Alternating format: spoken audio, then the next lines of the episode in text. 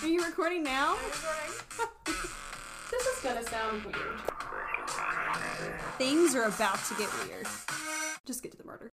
Hello and welcome back to This Is Gonna Sound Weird. I am one of your hosts, Sydney. I'm your other host, Taylor. And I hope that you got your taxes done so you don't go to jail. And I hope you did them correctly.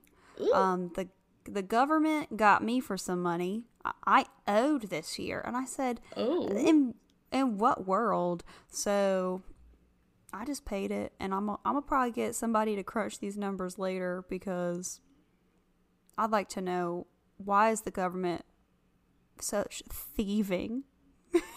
I did my taxes. I did them a little while ago. I don't know if I did them correctly. I mean, you know, I didn't try to take no... I always think, if I don't try to take no deductions or nothing like that, you know, I don't try to, you know, put in all this and that. I'm just hoping that, you know, if I just keep it real simple, we'll be fine. Also, if I sound a little weird today, folks, we've had technical difficulties. My microphone that I've had for, I don't know, I guess almost 4 years now has crapped out on me. So, hopefully by next week I'll have me a new one. I think I'm going to get a white one this time. The same kind of microphone. We use that blue snowball microphone. Yeah, ironically enough, it is called blue snow microphone, but they only come in black and white. They do. They do. But they're cheap. Maybe that's why it crapped out, but it's been working fine for the past, I don't know, however many years. Yeah, I would say, listen, if you are in the market to start a podcast... or perhaps, you know, start a recording business, I would recommend these. This is not sponsored, but I think we sound pretty good. Yeah, I'm using my MacBook microphone, so if my laptop starts doing that whoo sound, then I'm going to have to switch to my headphone microphones. And these headphones are from Walmart. They were $20, so it's not great, but, you know, we'll make it through. You'll live. You all will live. Gosh, this is free content. Get off my back. And if you're paying for it, I'd like to know. Somebody's scamming you. Where is the money going? Because it's not going to us. And speaking of scams, that's the theme this week. It is. So this week we're talking about scams. Mm-hmm. Not really. It's not. I guess it. It's not really true crime because I feel like true crime is normally murder, but it is a crime to scam people, and it truly be happening. Out so, you yourself could be a victim of a scam. And I would argue that some of these scams, I mean, obviously a scam can lead to a murder true crime depending on, you know, how badly it goes. Mine does not, but I could see how it could get there potentially. Oh, yeah. I feel like, you know, if you think that you've been wronged, I could see somebody just turning to murder to get, you know, something back, get revenge. Yeah.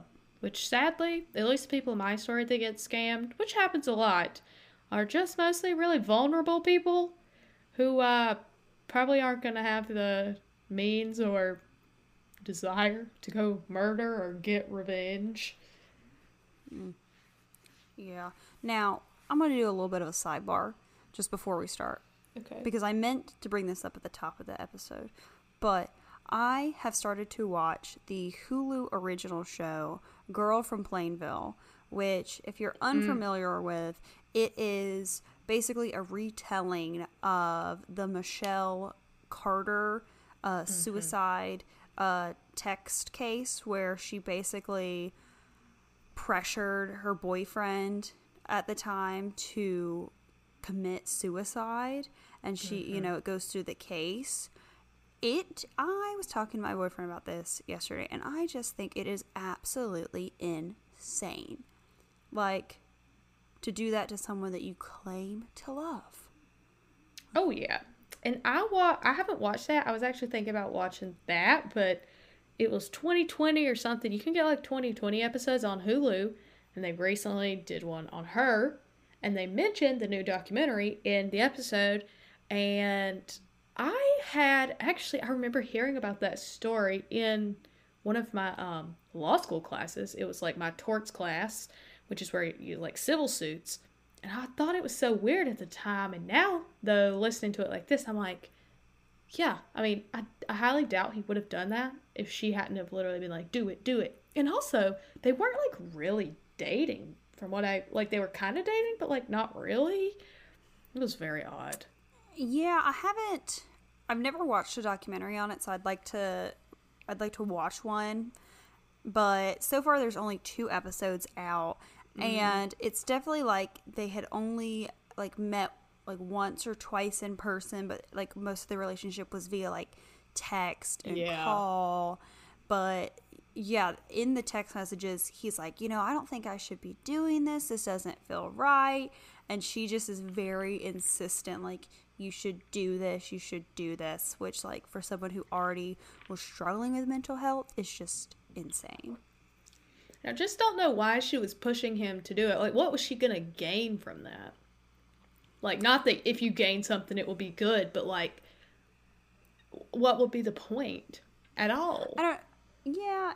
So I'm on episode 2, and she definitely, as soon as it happens, she sort of uses it as a way to gain, like, attention. Mm. So she, like, hosts a fundraiser in his honor, but she kind of makes it more about her.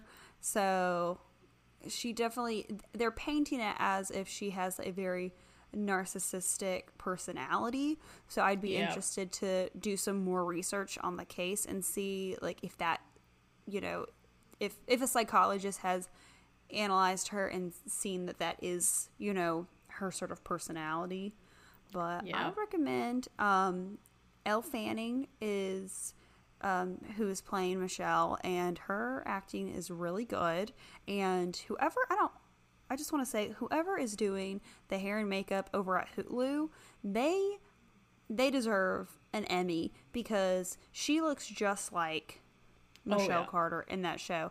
And when they made Lily Allen look like Pamela Anderson for Pam and Tommy, I mean, she looked just like it. So if you do the hair and makeup for, you know, Hulu and you're listening, I just want you to say, good on you. Employee of the year.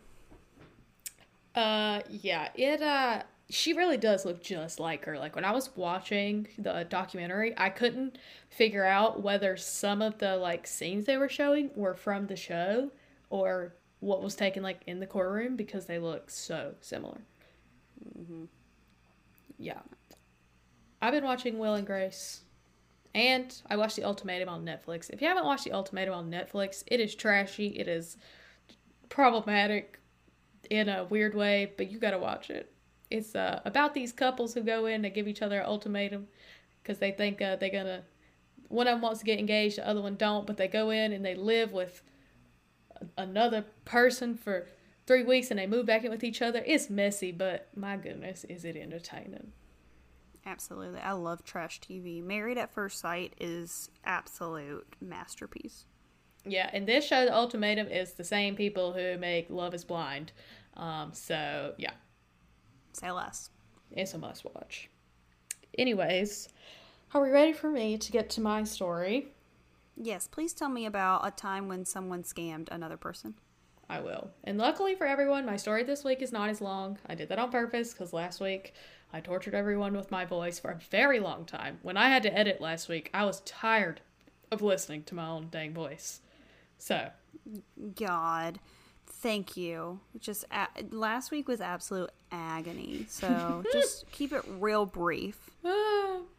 So I'm doing mine on the general topic of romance scams, which is kind of like catfishing, but for like a very specific purpose. So these are my sources. Counteringcrime.org. The article was Criminals Exploit Social Media for Romance Scams, FBI.gov. It was Romance Scams. A Tampa Bay Times article by Christopher Spata, or I think it's probably Spata. And ConsumerFTC.gov, What You Need to Know About Romance Scams. Now I'm going to say, my sources this week were actually pretty official. They were all like FTC and like FBI websites. So yeah, except for the Tampa Bay Times. So, according to FBI.gov, a romance scam is when a criminal adopts an online fake identity to gain a victim's trust and affection. So once the scammer gets that trust and affection of the victim, they use the relationship to manipulate and or steal from the victim. And usually they're going to steal money. So these scammers are very believable, and they're active on pretty much all social media sites. I know a lot of them are active on like places like Match.com and stuff like that, where maybe the older folks will be. No, not eHarmony, not Farmers Only. So the scammers always pretty much have like a typical process. They'll try to establish a very close relationship really quickly. And a lot of times they'll actually propose marriage to the victim, and then they'll make plans to meet them, but they never do. So once this close relationship is formed and the two are committed, and a lot of times committed in an engagement, the scammer will then start asking for money. And this stuff usually happens in like probably the course of a few weeks, maybe over a couple months, but it's very quickly. And a lot of times these scammers will be pretty believable because they'll tell their victims that they work in an industry that does a lot of work outside of the United States. And that's why they can't be in person. And I feel like a lot of people that are scammed are in the United States. So also, the industries that they tell the victims that they work in are usually dangerous or high profile. Some of them include working on an oil rig, they're in the military. One was they're a doctor in an international organization. And so a lot of times their first ask will be like for medical emergencies. You know, they'll be like, oh God, I had this medical emergency. I just need some help. And a lot of times they'll kind of just be like, you know, I can't get to my funds right now because I'm out of the country, blah, blah, blah. Or they'll ask for an unexpected legal fee or travel costs or visas or, you know, stuff like that. And sometimes the scammers will want the money like wired to them, but most of the time they're not going to ask for the money to be sent through an actual bank. They're going to ask for the money to be given in gift cards. And they'll do this so it can't be traced and it can be turned into cash. And also, I heard you can reload like the gift cards, which if anybody's asking you for money in gift cards, don't do it. Unless it's your grandkid asking for a gift card for Christmas, do not do it. And make sure it's actually your grandkid. See them face to face. Have them ask you face to face.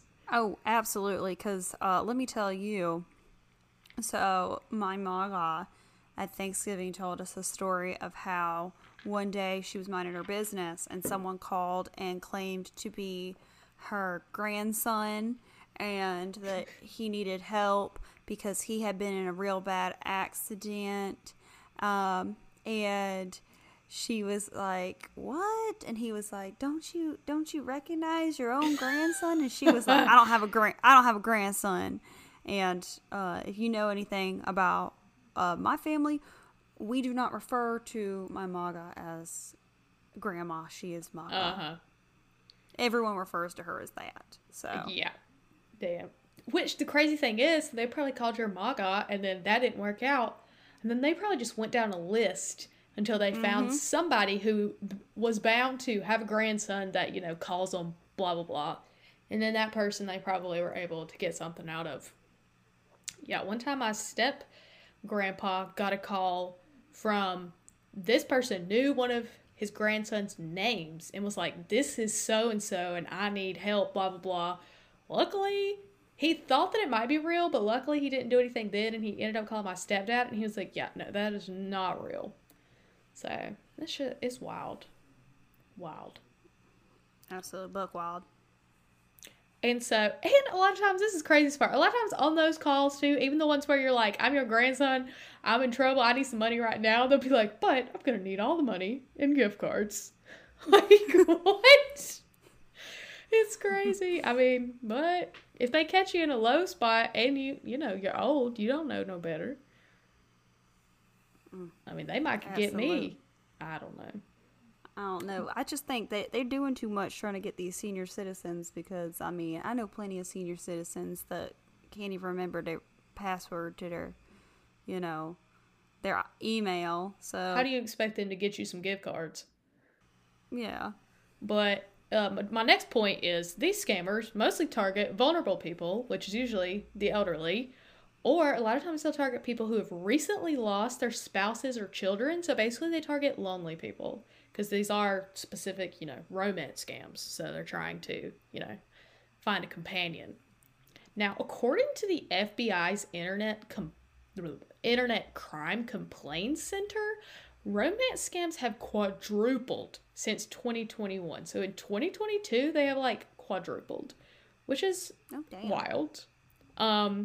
And the FBI Complaint Center has also found that in 2020 alone, the scams resulted in $600 million in losses. And this number is actually probably pretty low compared to the actual amount of losses because a lot of people are too embarrassed or ashamed to admit that they were scammed like this. So that's a lot of money that people are just giving up to these scammers. Now, these scams obviously usually involve theft, you know, theft of money and theft of identity, but they have a lot like, you know, larger ramifications for the victims because these scams are crimes of manipulation, extortion, and identity theft. So they result in financial loss and they have a severe impact on the victim emotionally. And like I said, these scams not only target the people who are, you know, having to fork over the money, but it's also identity theft because, as we know from the show Catfish, a lot of times they'll steal these pictures off of the internet and use them, and then there's a person out there who doesn't even know that, you know, their identity is being used for these nefarious purposes. My pictures would never be used. I'm not pretty enough for that. God. Which also, I think on these, a lot of these type of scams, especially on like Match.com and stuff, I think a lot of times they may use more like stock photos you can just kind of find on the first couple pages of Google rather than taking pictures from, you know, like an influencer's Instagram and trying to make a whole, you know, page. Mm-hmm. But the authorities believe that most of these scammers operate out of West Africa and particularly out of Nigeria. In one group of these scammers, so these scammers are like, a lot of them are in groups. It's not just like one dude. They like have these whole operations. And one group calls themselves the Yahoo Boys. And they call themselves this because when they first started scamming, they used Yahoo Messenger to do so. But now they are very tech savvy, which helps run these successfully. Now they're the Google Boys. Yeah. The Google guys. Which I'd heard the Yahoo Boys term before because I watch a lot of 90 Day Fiancé, and I can't remember if it was Angela and Michael. I think it was actually baby girl Lisa and her boyfriend Soldier Boy. Not the Soldier Boy you're thinking of. They were talking about Yahoo Boys and that. I guess that at first they thought that he was, which Soldier Boy dude, I'm pretty sure his name is Soldier Boy. He's like a singer in like Nigeria, and her family thought that he was a Yahoo Boy. Which, I mean, if your 50-year-old mom says that she is dating a 20-year-old rapper from Nigeria on the internet, I mean that is, you know, that's not believable. But it was true. No. It was true. Mm. They didn't make it in the end, but he found him another lady from America, and I don't know what happened to them because I haven't finished that season, but I'll get back to y'all. And sorry if that was a spoiler for everybody. God. So that was just kind of an overview of how romance scams work. And I mean, most people who are on the internet and watch TV know about these type of scams because, you know, even like on the show Catfish, obviously these people will do something like this when they get money out of people. But I want to tell you a couple stories of people who've been victims of these scams. Now, this first story, there was a video on the FBI, like, website that I was on. And I watched the video, and it was so sad. And it was only like a minute long, but this is kind of what happened. So, 81-year-old Glenda met the love of her life online in 2014. He told her that he was a citizen of the United States, but he happened to live in Nigeria. He said that he needed some money to help with his business and to help him leave Nigeria. And she was fine with giving him money to like help him do this. But then he started asking for some more sketchy things for her to do. So in the video, she kept calling him her lover, and it was sad because she's like 80 something years old. and she's talking about how this guy she fell in love with, but he had people send her cell phones, and she was instructed to pawn these cell phones and then send him the money. But apparently she wasn't able to get this money to him, and so then he asked her to start opening up bank accounts, and she opened up personal and business bank accounts, and he was turning her into a, quote, money mule, which is somebody who, you know, transfers or moves money illegally for somebody else. But she had no idea what was going on. And this one was wild because, like, it wasn't like she was just sending him money. Like, he was having her do these, like, illegal money transactions. Oh, baby girl, no. Yeah. And so the craziest part is, though, she said that her bank and local police and authorities, like, figured out what was going on. And they told her, they were like, you're being scammed. And they told her if she continued sending this money and doing what this guy said, then she could end up going to jail because she was, you know, doing illegal activity. But she was like, no. She didn't believe the police when they said that, and she'd been so manipulated at that point. She just believed everything that this scammer was telling her, and she continued to move the money and do this, and she did it for about 5 years. And the crimes caught up to her, though, and in 2021, this 81-year-old lady or 80-year-old lady pled guilty to 2 federal felonies.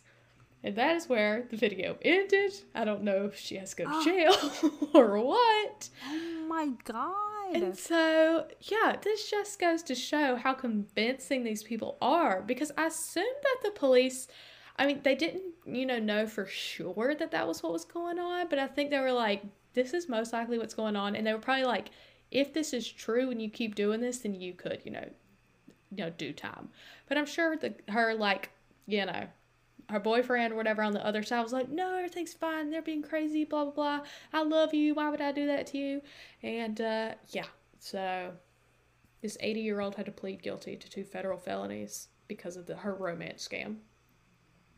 God, that reminds me of this Dr. Phil episode where this woman is, like, so manipulated by this scammer that, like, she has given thousands upon thousands of dollars to this man that doesn't really exist, and her family comes on, they're trying to tell her that she's being scammed. She refuses to believe them. It's like tearing the family apart. Like, it's let me tell you, it's wild. I mean, these people really will hold on to it hardcore. So here's another woman who fell victim to one of these scams. Her name was Evelyn. She was from Florida. She had recently retired to Tampa Bay after having a career traveling the U.S. as a manager of a large tech company. And she had been divorced years earlier. And as such, she was on Match.com. And this one is interesting because this is like a, she seems like, you know, a savvy woman. She works for a big, like, tech company. So, you know, it's not just the old 80-year-old ladies who are getting scammed. It could happen to anybody. So she met a man on Match.com named Robert Wilson. Robert was 62 and somewhat of a silver fox. He was fit. He was a cosmopolitan type, and he was an engineer. He told Evelyn that his wife had actually passed away, and he had, at the time they were talking, he had just wrapped up a civil infrastructure project in Cape Coral. And the two really hit it off. They shared the same values. They talked daily over the phone and by text. So they actually talked over the phone. And he showered her with affection. He said that he loved her in the first few weeks of talking. But she said that he had, like, a weird kind of accent. She said it sounded kind of Southern, but also kind of British. All right. So I don't really know, but they couldn't meet in person, obviously, because he was traveling. And, you know, Evelyn, she kind of, it seems like she kept her guard up a little bit because she said that, you know, she didn't want to tell him that she loved him, like he was saying to her, but she thought the two could have a future. They even talked about getting married and going to the Bahamas to get married, and they kept talking over the next few months, and that's when Robert started asking her for money. And within the next 6 months, Evelyn had completely emptied her 401k in a loan to Robert. And it was about $204,000 that she had sent to him. But it turns out Robert was not Robert. Robert was actually a team of organized criminals running the romance scam out of Nigeria. Which I'm curious if that's why maybe she found the accent she couldn't maybe pin down. Because I feel like they were probably trying to put on an American accent. And then that mixed with their actual Nigerian accent kind of created this unusual vibe. Maybe they were trying to do a Southern accent and it just didn't work out. So I feel like when you think America, that's what you do. If you're like from another country, you try to do Southern. Yeah. Like Texas. But I've also heard that modern day Southern is what British people originally sounded like. So I also wonder if it's they're trying to get it down and they just can't, so they're kind of teetering on that line. Yeah. I don't know. But, so she depleted her 401k, and that wasn't the extent of the financial difficulty, because now she owed an additional $50,000 in taxes, and her Social Security check dropped by $500 a month, because when she withdrew, I guess, all this money, the government considered it as income to her. So it's she had to pay taxes on the income that she took out. And I guess since she has an income coming in, her Social Security check isn't going to be as much. And because of this, she was not able to pay her bills. She had to take out a reverse mortgage to help pay her bills. And she had to come out of retirement to go work a job in a retail store. And mind you, she used to work for a big technology company. Has to come out to work in a retail job to get back on her feet. Oh, God. She said that she lost everything from this and that she will be dealing with this for the rest of her life. And obviously, not only was she financially victimized, she was emotionally victimized. And she says she has no trust in dating and she has just accepted being alone. That got dark very quickly. Yeah. It's just kind of sad. Now, to round us off, going to give you a list of how to avoid being scammed. This comes directly from the FBI website, so here we go. Be careful of what you post and make public online. Scammers will use the details you share to better understand and target you, just like stores do, companies do. Research this person's picture and profile. Like they do on Catfish, do an image search, look up their name, their details, all that stuff. This says go slowly and ask lots of questions, which I feel like this is an important one because they try to get you, to fall in love real quick, but you need to slow it down if you're talking to somebody. Beware if the person seems too perfect or quickly asks you to leave off of the dating site or social media site that you're in. Beware if the individual attempts to isolate you from your friends and family or request inappropriate photos or financial information that could later be used to extort you. Just don't give nobody your financial information. And don't send nobody no dirty photos. That'll always be there. Wait.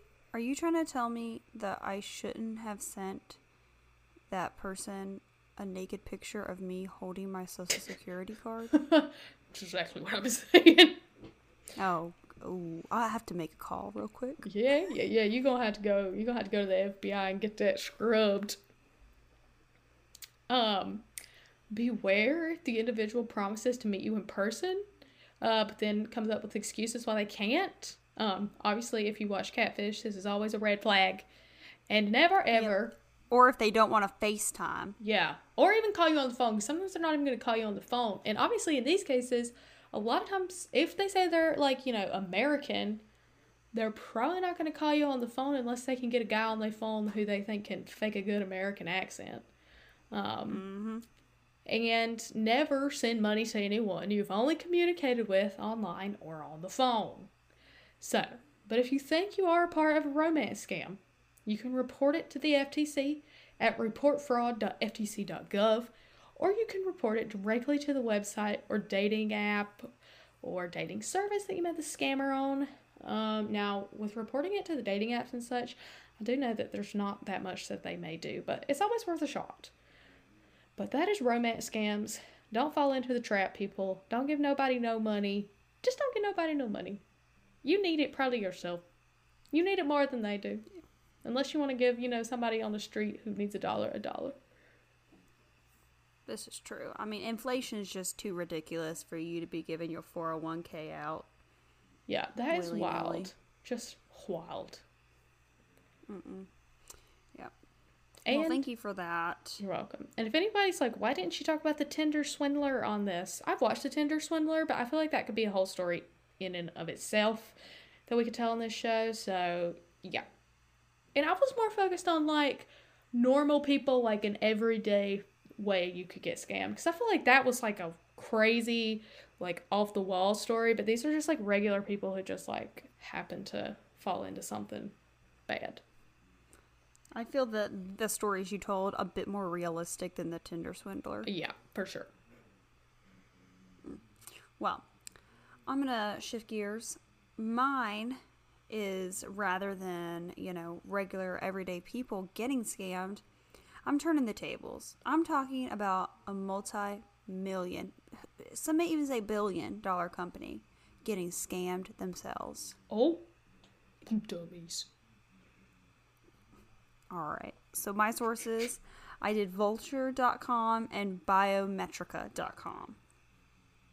So, in 1987, McDonald's introduced the Monopoly game, which was a promotion created by Simon Marketing, which I did not realize is the same company that created the Happy Meal.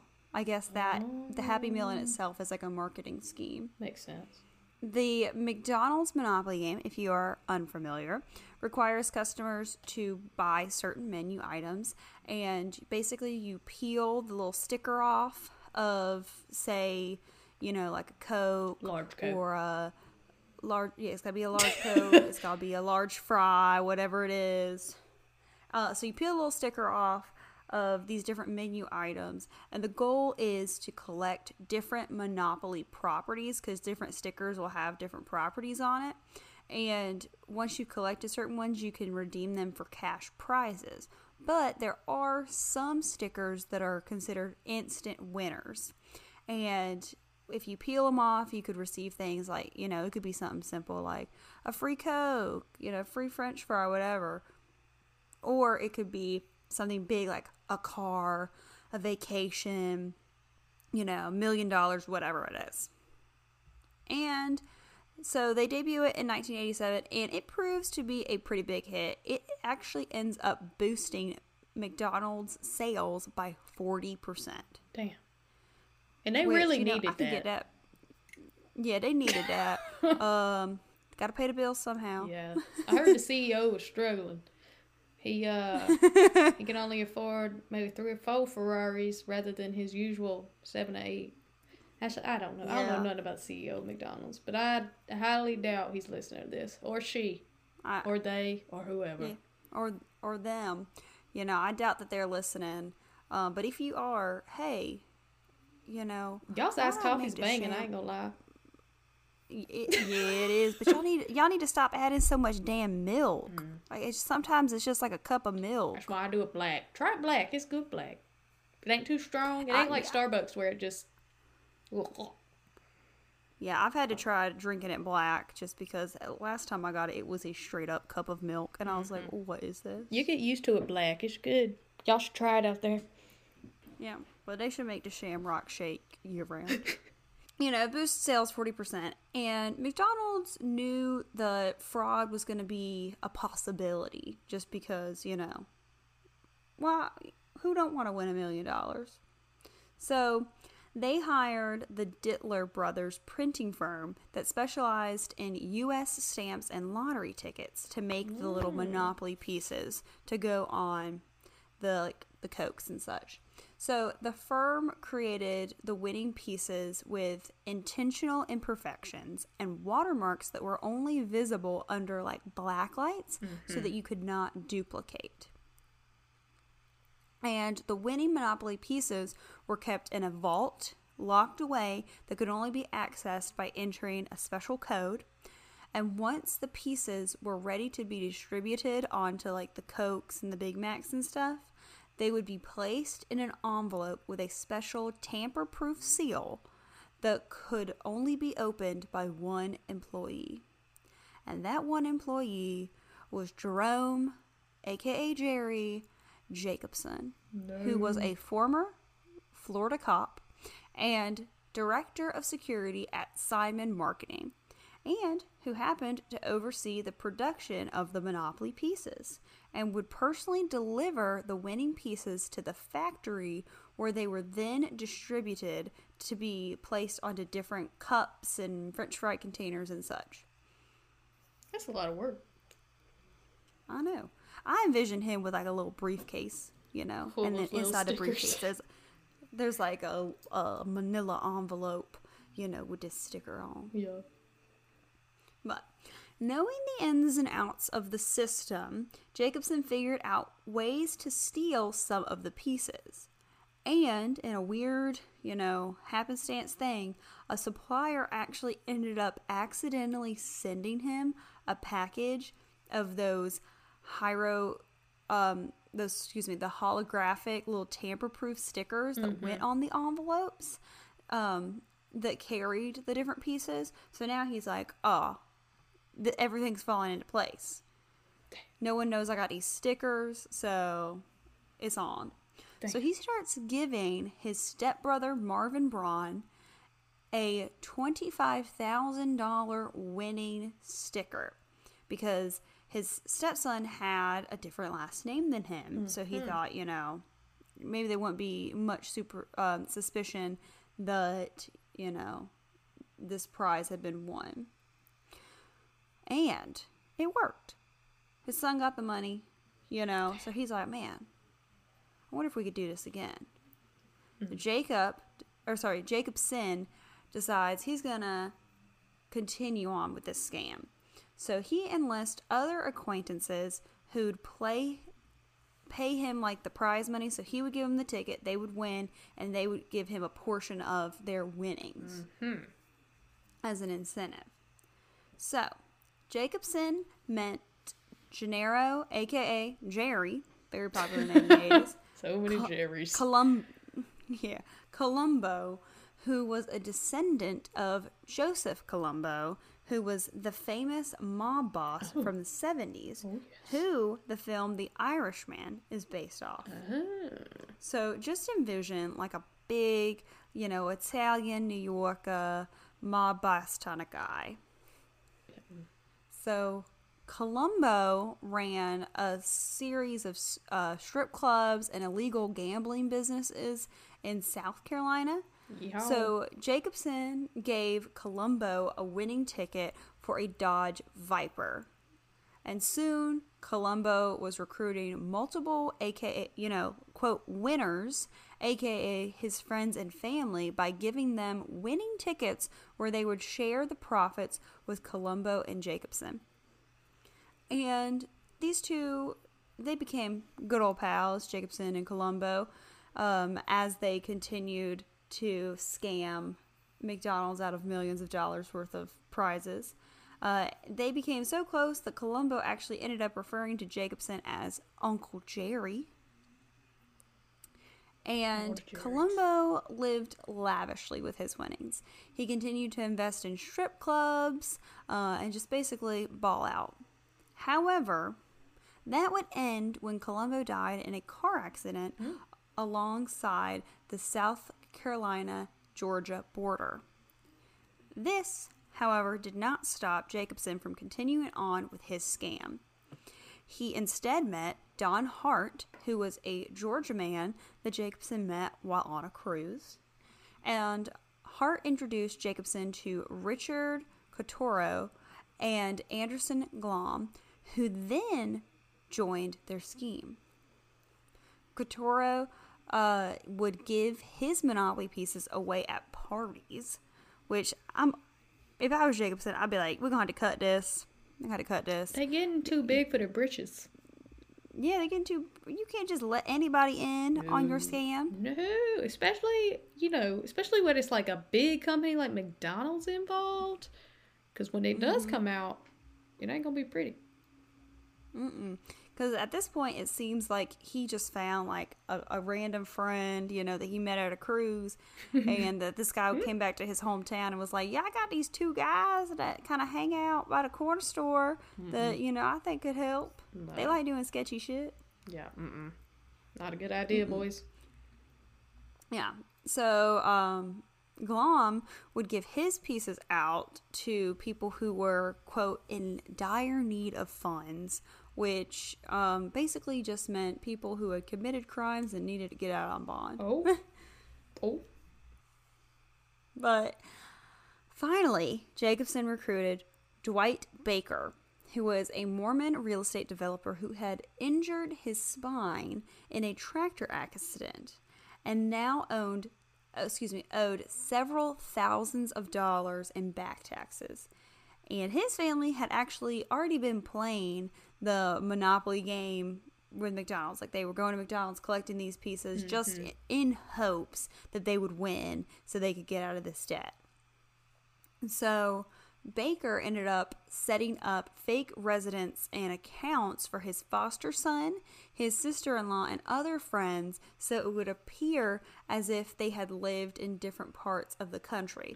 And this is exactly what Jacobson had been doing from the beginning, because, I mean, it would just be very suspicious to be like, man, a lot of people in New Jersey won this year. Yeah. And they know each other and are family members. Wild. Yeah. So, at this point, Jacobson had become a bit overconfident, you know, a little bit too big for his britches. He had been doing this for so long, it had become so easy for him. So, how he would do it is he would swap out the winning tickets with fake ones, and those fake ones would then be sent to the factory to be distributed throughout the country. On the cups and, you know, the french fry things. While in the airport, he would have the envelope with the real ones in. He would go to the bathroom, and he would switch the real tickets with the fake tickets, put a new sticker on, and continue on with his travels like nothing happened.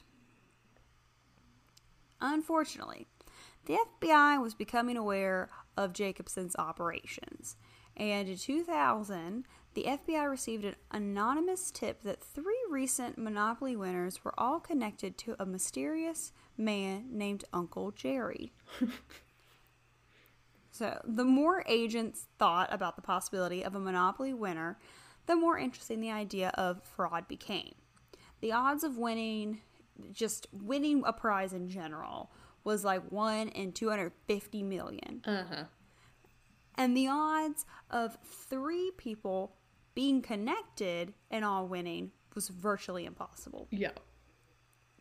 So the FBI planted undercover agents dressed as a production crew to film the suspicious jackpot winners retelling their stories of winning. So they basically was set up like they were like a camera crew, and they'd be like, oh, could you just tell us, you know, about the moment that you won? And these people were just talking out of their ass. Oh, no. These interviews were full of obvious lies and gave the FBI plenty of evidence to move forward with the case.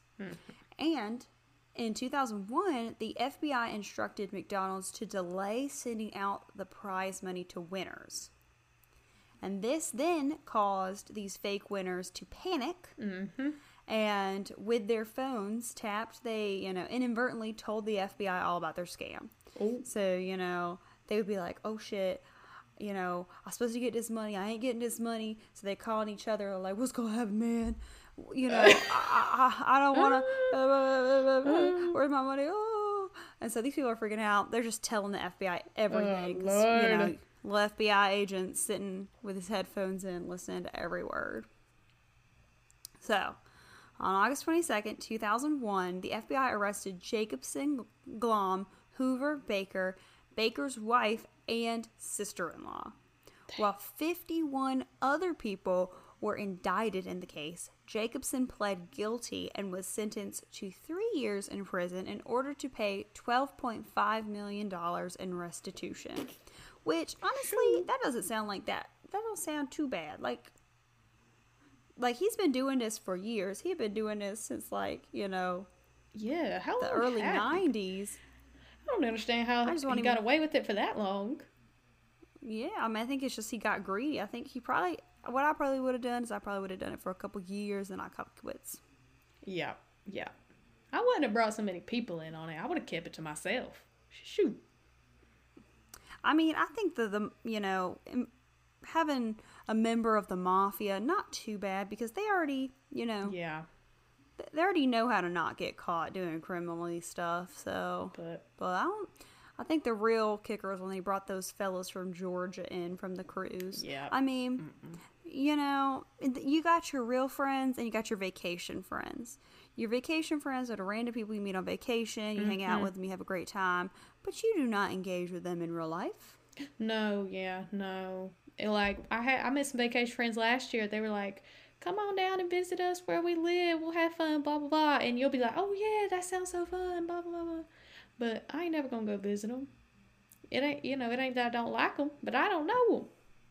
I barely know them. No. What is a few days on a Carnival cruise in the grand scheme of things? Not much. Nothing. No. But that is not the only crazy thing that happened. Over 1,000 Burger King franchises filed a class action lawsuit against McDonald's for false advertisement and unfair promotion for knowingly running this Monopoly game while it was compromised. What? But did they know it was compromised? How did the lawsuit end up? Well, Burger King evidently, you know, they eventually dropped it. But I mean, I kind of was like, do they really have a case? But I guess at some point when McDonald's and the FBI got involved, McDonald's had to have known that it was compromised, you know, or else they wouldn't have let the FBI continue on with the investigation. Yeah, that's true. But I'm sure there was probably some real particular legal thing. Also, Burger King might have just done that to bring some PR onto themselves. Be like, look, we're here trying to keep y'all consumers safe. Come eat some burgers. Absolutely. Which, I mean, I don't think that's really going to help. Every time I go down past a Burger King, it just looks like a ghost town. I don't know who's keeping them afloat. Same with the Arby's. I don't either. Now, I do like Arby's. I don't go that often because it's kind of expensive. But I was watching... because they have the meats. I was watching Good Mythical Morning the other day, you know, on YouTube. And they was doing a chicken sandwich, like, taste test or whatever. And they were trying spicy chicken sandwiches. And they were just gushing over this Burger King chicken sandwich. I never tried it. Brandon apparently went and tried it. And he said it wasn't nothing special. And so I don't know if they had just got, like, a particularly good one that day, but the chicken sandwich may be good. I couldn't say, though. I don't know. I'd like to try it just to see. I think it is of the, you know, it's that same thing where when everyone was just absolutely shitting their pants over the KFC Nashville hot chicken. I know it's not good. And you cannot convince me. I've had Nashville hot chicken. I don't like it. And KFC, I'm going on record and saying KFC has not been good since the early 2000s. I guess we've lost that secret blend of herbs and spices because you know, it ain't as good as it once was. You know they don't even do tater wedges no more? It's French fries. Oh, I can't get behind it. Why would they get rid of the one thing that keeps them apart from every other chicken joint? They're tater wedges. God damn it. I mean, if they ever get rid of the KFC famous bowl, they just might as well close up shop. Yeah, the last time I ate KFC, I got the famous bowl. I mean, it's still good. I wouldn't go out of my way to get it, really, though. No. But, you know, this didn't stop McDonald's entirely. They continued to run the Monopoly game for about 15 more years, but they have not had the Monopoly promotion since 2016 in the U.S. So if you want to play the Monopoly game and, you know, try to scam McDonald's, you're going to have to do that in other countries. Damn. But if you found this interesting, I would recommend watching the documentary that is based off of this. It's called McMillions. It is pretty good. It's pretty good. They interviewed some people. They got some characters in there. So I'd recommend, I think it is on HBO Max, and I think you can watch it on like one other streaming platform. Out there. I give it a watch. I'll probably watch that. I watched the one, it's like a movie on the founding of McDonald's. I can't remember what it was called. But it was kind of sad, kind of eye-opening. Can't remember what it's called, dang. Oh, well. But yeah, I remember playing the Monopoly. I never really tried that hard, though, because I never got the large in anything. Like, I never want a large fry or a large drink, because that just, like, wasn't my vibe. So, I remember I would get it sometimes, or my brothers would get them. If they had it now, though, with all the large-iced coffees I buy, I'd get a lot of pieces.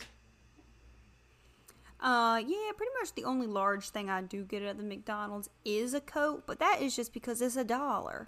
So why would I pay more when I could get like this half gallon of nectar, you know, for just $1? Bro, you ever got the kids Coke at McDonald's?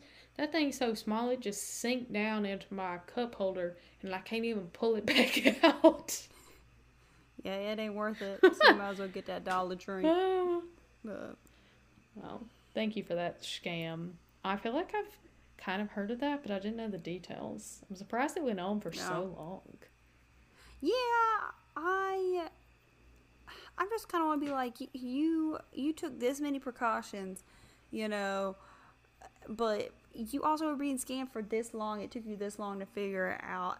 It's kind of like, I feel like McDonald's was kind of giving themselves the Titanic vibe, you know, like where Titanic was like supposed to be the unsinkable boat, and they're like, we don't even got to worry about this. This bitch is unsinkable. Yeah, the bitch sunk. Yeah, so it's kind of like, well, we, you know, they ain't gonna scam us, and we have all these different things in place, so we can't get scammed.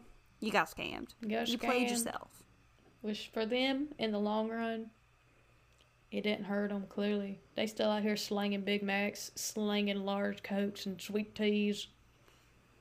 Well, I think that most likely the CEO, he is probably going to have to... He probably had to sell, you know, one of his Ferraris, and now he only got 3. Damn. Wow. So, you know, if you got any money, don't send it to somebody... Don't send it to one of those Yahoo men. Send it to the CEO of McDonald's. He needs it more than us. He's really hurting these days after this Monopoly scam. But Taylor, what's our theme for next week? Do you know? I think the working title is European Eeks, and that's eek with 2 e's, 1 k. We're racking our brain at the beginning of this episode, trying to figure out what are we going to call it. Basically, it's going to be supernaturally things that take place in Europe. The whole continent of Europe. Could be something spooky. And we were just trying to think of a creative title, and all that could come, because I love alliteration, was European Eeks. And... so there you have it. If you have a better recommendation of what it could be, please message us at gonnasoundweirdpod, or send us an email at thisisgonnasoundweird@gmail.com. We'd love to get your input on this. Yeah. Please, God. Or you can post it in our Facebook group. Just go into Facebook and type in This Is Gonna Sound Weird, and it'll come up. Yeah. So we'll see you here next week with European Eeks. It's 2 e's, 1 k. And 1 s. And 1 s. But until then, have a great week. Hope you got your taxes done. Hope the IRS doesn't arrest you. Yep. Stay weird. Goodbye.